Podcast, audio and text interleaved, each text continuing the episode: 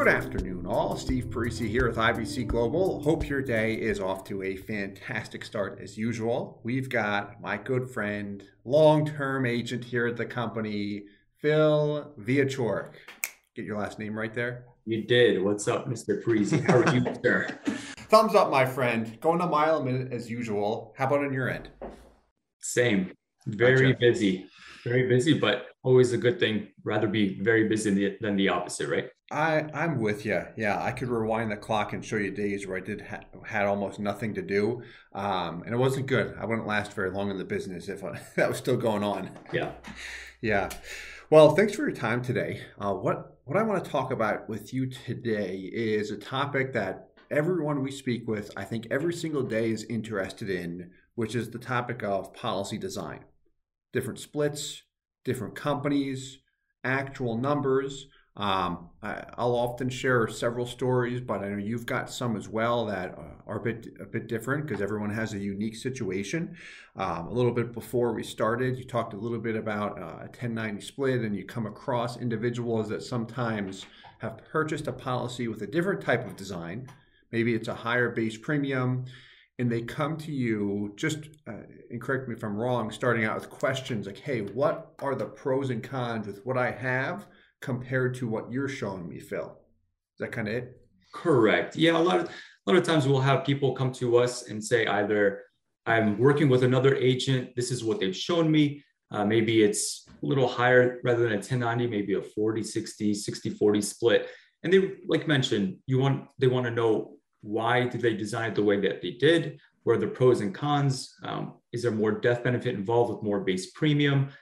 Am I going to be hurt long-term performance wise if I do a 1090 split.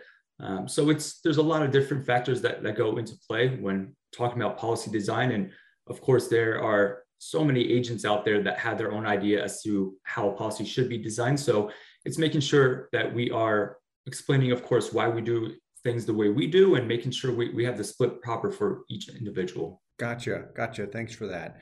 So when you come up against that situation where someone says, "Hey, I've got a policy that's designed with, you know, whatever type of design," or maybe they don't know, they send it to you and you identify it pretty quickly to say, "Okay, you've got a, you know, 50-50, 60-40, whatever it might be." And then they're seeing your numbers and saying, "Okay, like you've got significantly more cash value upfront."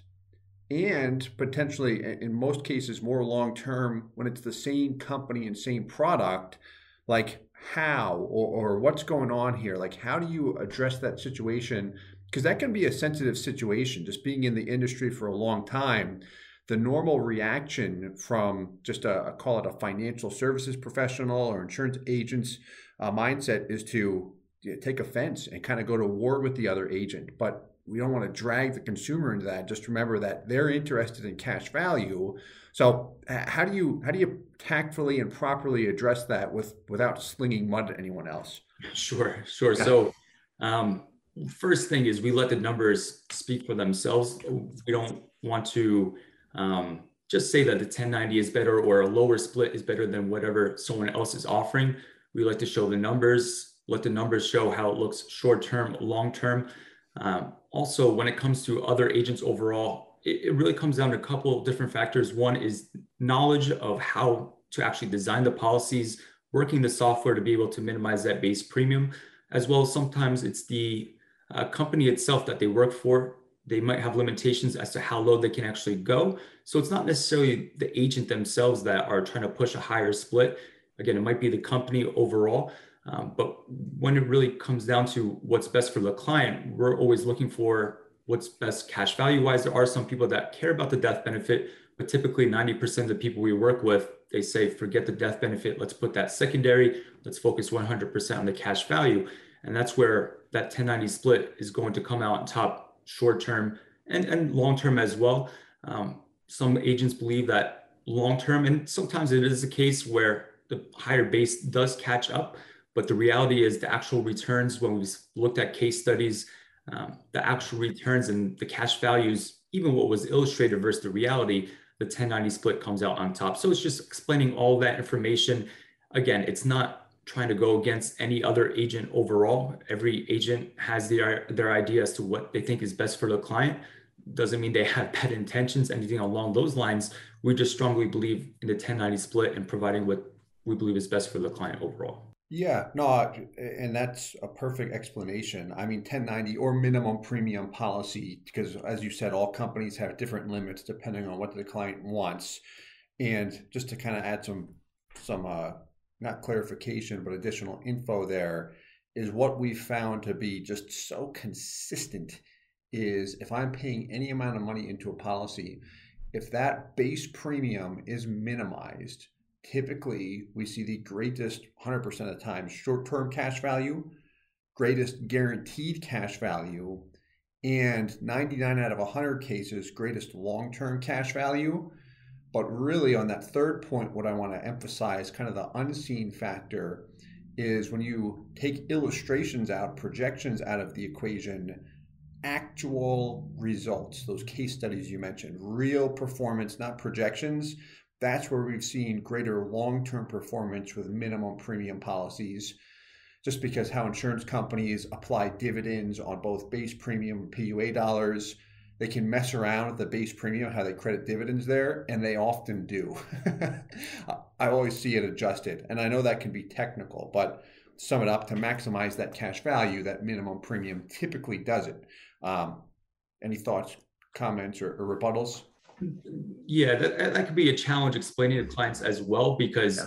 someone will see the illustrative values with one company, see how great they are, uh, and think, okay, why would I go with your company when clearly cash values are way better? Maybe the split's a little higher, but overall, long term, short term, things are looking better. But when we look at actual results, actual case studies of past performance, the four major mutuals come out on top. And again, like you mentioned, when we're minimizing that base premium, that insurance expense, it's coming out on top 99 out of 100. So yeah.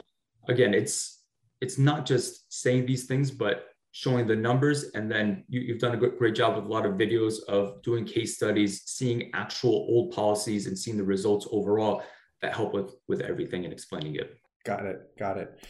So let me ask a, a question from the people that you work with where you've got the whole long-term performance argument and actual results and you get technical but the more people you work with have more of a focus on the upfront cash value or the long-term values just from your experience. It's it's a mix of both. Um, i would say people will look at short term of course what is my break even point?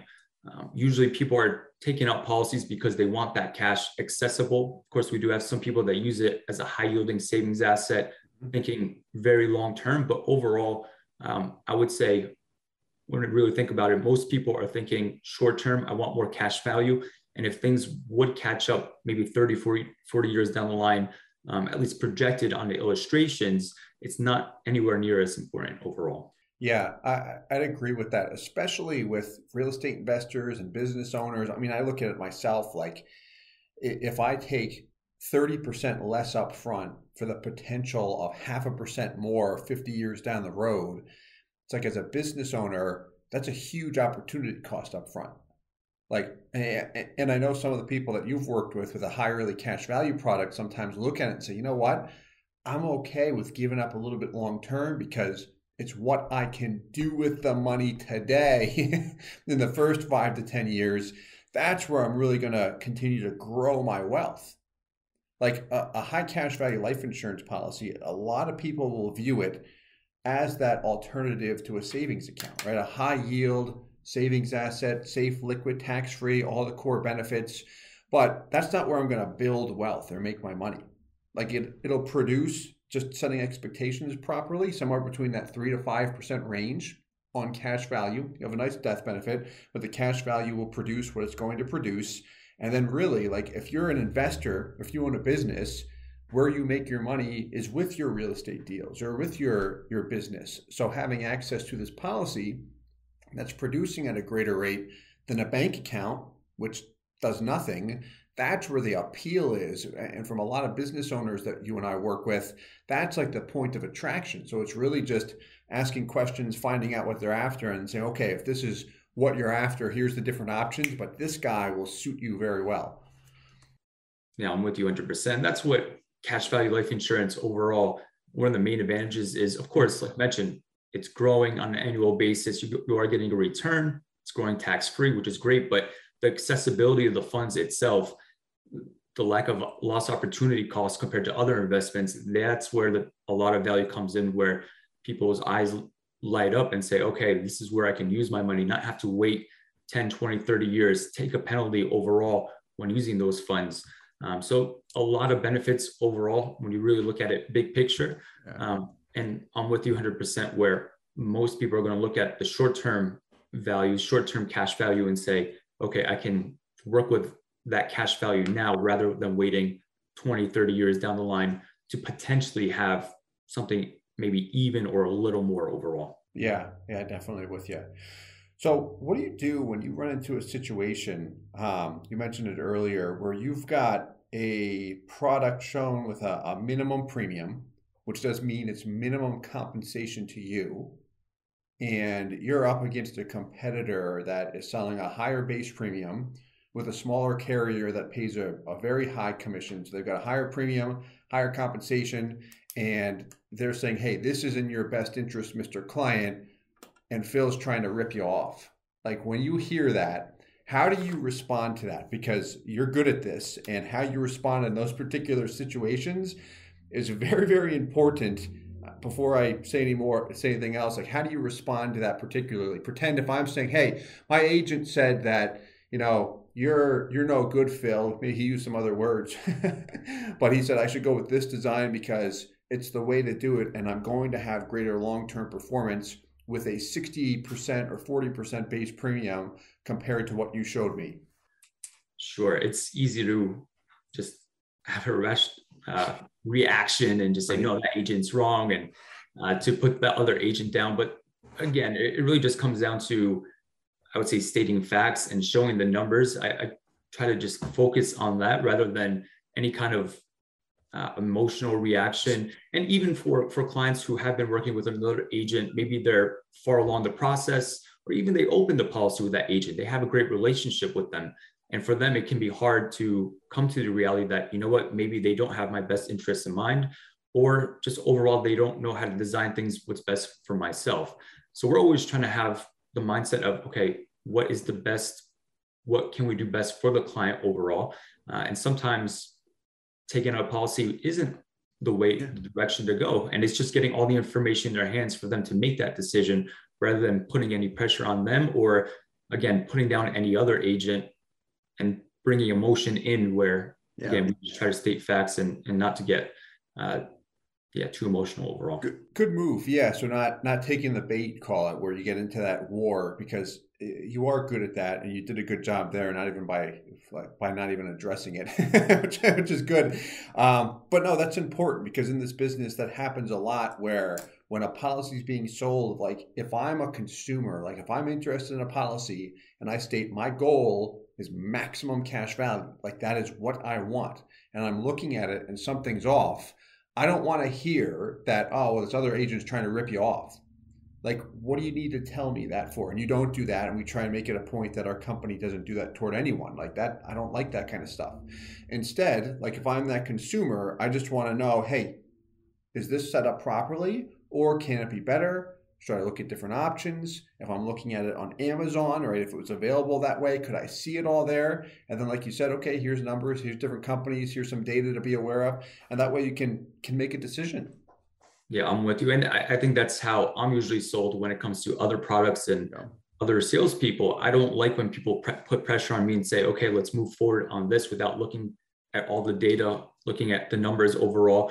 And if any of when any salesperson is um, maybe trashing another person, um, putting them down, that automatically puts me off. So I, I just think, okay, how would I like to be sold? And try to convey that to other people. And I think that's what I've appreciated here at IBC Global and, and working with you.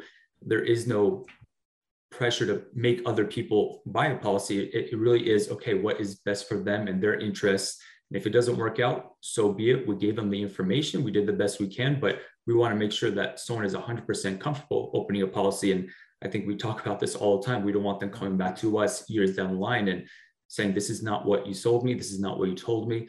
Uh, so we want to make sure they're, they have all the information they truly need to make the right decision. Mm-hmm. Yeah, no, thanks for mentioning that. And that's always been, call it in the back, in the front of my mind from day one, just with working with people remotely, because that's what it's been since I kind of branched off on my own, all go to meetings, Zoom calls like this.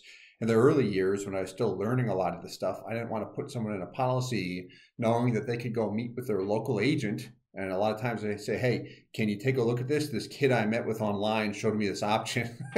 like when you really think about it, that I was the kid showing you the options.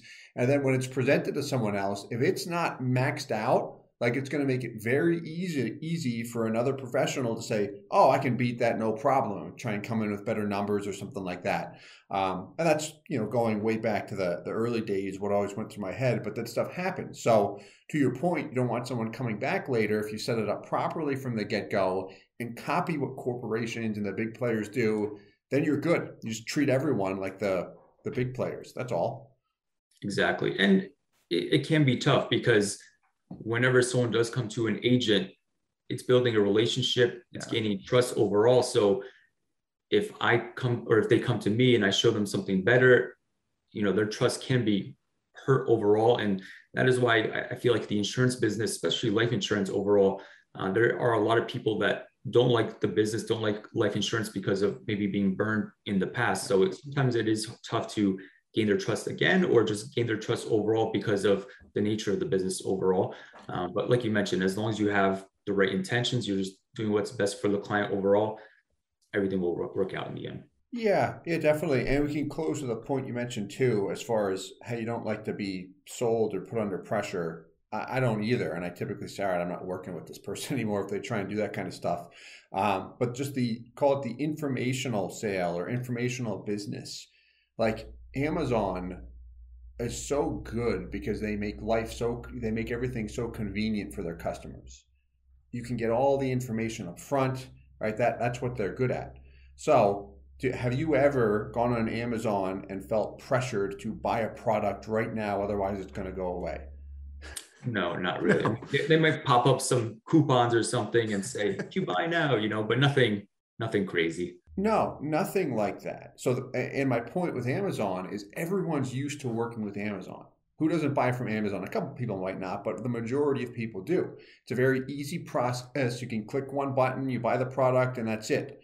So, when you can emulate that with any type of business, and the, the main thing when I say emulate, make life easy for the consumer, because you can't show cash value life insurance in the same way you can buy products on Amazon. Like you can't do that, not yet at least.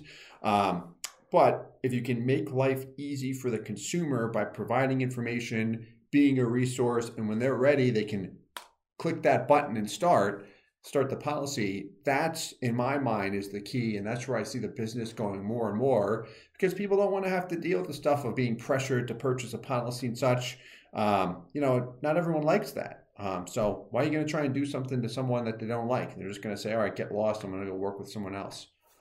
Exactly, and that, that's what's nice here is we do have that process overall with sales agents where we are following up with people, but again, it's more information based, making sure it makes sense in their minds. It makes sense overall, even in our minds. Some some people will be very excited, come to us, and want to open a big policy, and we have to take a step back, make them see the big picture and realize maybe it can't work for you, but funding a lot less, or maybe waiting until you are done with uh, certain debts. Everyone's situation is different. So making sure, again, we're getting information in our hands and being realistic as to what the product is instead of uh, maybe putting on pressure like other agents or even some videos and information out there where it can be gimmicky and they make it seem better than it really is. So making sure people's expectations are right, making sure it makes sense in their situation, their family situation. And again, it, it really just comes back to what's going to happen five, ten years down the line. Is it going to work for them? Are they going to come back and feel like we pressure them? That's what I always think about is for myself, if I make a big purchase, I don't want to go back to that person and say, why didn't you tell me this? It, it, really is on myself as well to just make sure it makes 100% at the end of the day. Yeah, yeah, definitely. And on that point, a gimmicky or, or not being completely transparent, um, and I'm not saying this as a shot toward anyone, but someone that that you and I both worked with that pays in seven figures per year into a policy. That that's a, a large policy that he has. Yeah. Um, you know, I spoke with him recently, and a point of frustration he had is every time he would do research on cash value life insurance, he would see, hey, you you have a dividend interest rate of six percent, and you can borrow from the policy at five percent. And here's a very sophisticated individual, business background, has invested, you know, finance. He's got a lot of experience there. That he sees that and hears that and automatically thinks, okay, I can earn six percent in a policy and borrow at five percent. Which, if you try and do that to anyone, especially someone putting in seven figures per year, what's going to happen? Yeah, once they find out the reality of the situation, they're they're going to be gone because gonna, they yeah. thought it was one thing and it it wasn't. It's like the rug was pulled from underneath them. Yeah, and if they already started the policy, now they're going to be kicked off at you, and you, yeah, yeah you don't want anyone kicked off at you, but especially, no thanks, eh, not not someone like that. Um, and he's a great guy. I mean, he, he'd always approach things properly, but with a large amount of money, if you give misinformation or things that are just you know accidentally misleading, like you do have to to be cautious of that. So the transparency as far as saying, hey yes, you have a dividend rate of 6%, you can borrow at 5 but that dividend of 6% means you may actually net out 4 to 4.5%. Right. So you have a negative spread. Oh, then why should I do it? Well, here's some alternatives with a collateral loan. We can show you how to max it, max it out, how other people do it, and all that good stuff. But it's important just to be transparent with that kind of stuff. Yeah. Yeah. yeah absolutely. Like you said, transparency is very important. And sure, there are there's so much information out there that will be misleading. So again, it's tempering expectations. And of course, your videos are great at going to detail on the reality of what whole life insurance, high cash value whole life insurance is, and making sure, again, it makes sense for them rather than getting stuck with something and then regretting it down the line. Gotcha. Gotcha. Well, Captain Phil, I appreciate your time as always, my good friend. It's good to see you can't wait to can't wait to see you in person again on a regular basis, but it'll, it'll be here soon enough. If anyone's interested in contacting Phil, we've got his contact info below. Feel free to reach out anytime. If you call into our office, he might just pick up the phone as well. Depends how busy he is and if someone else beats him to it. Um, but Phil, really appreciate your time. We'll talk to you soon. Talk to you soon, Steve. Thanks. Appreciate it. All right. Thanks. Enjoy.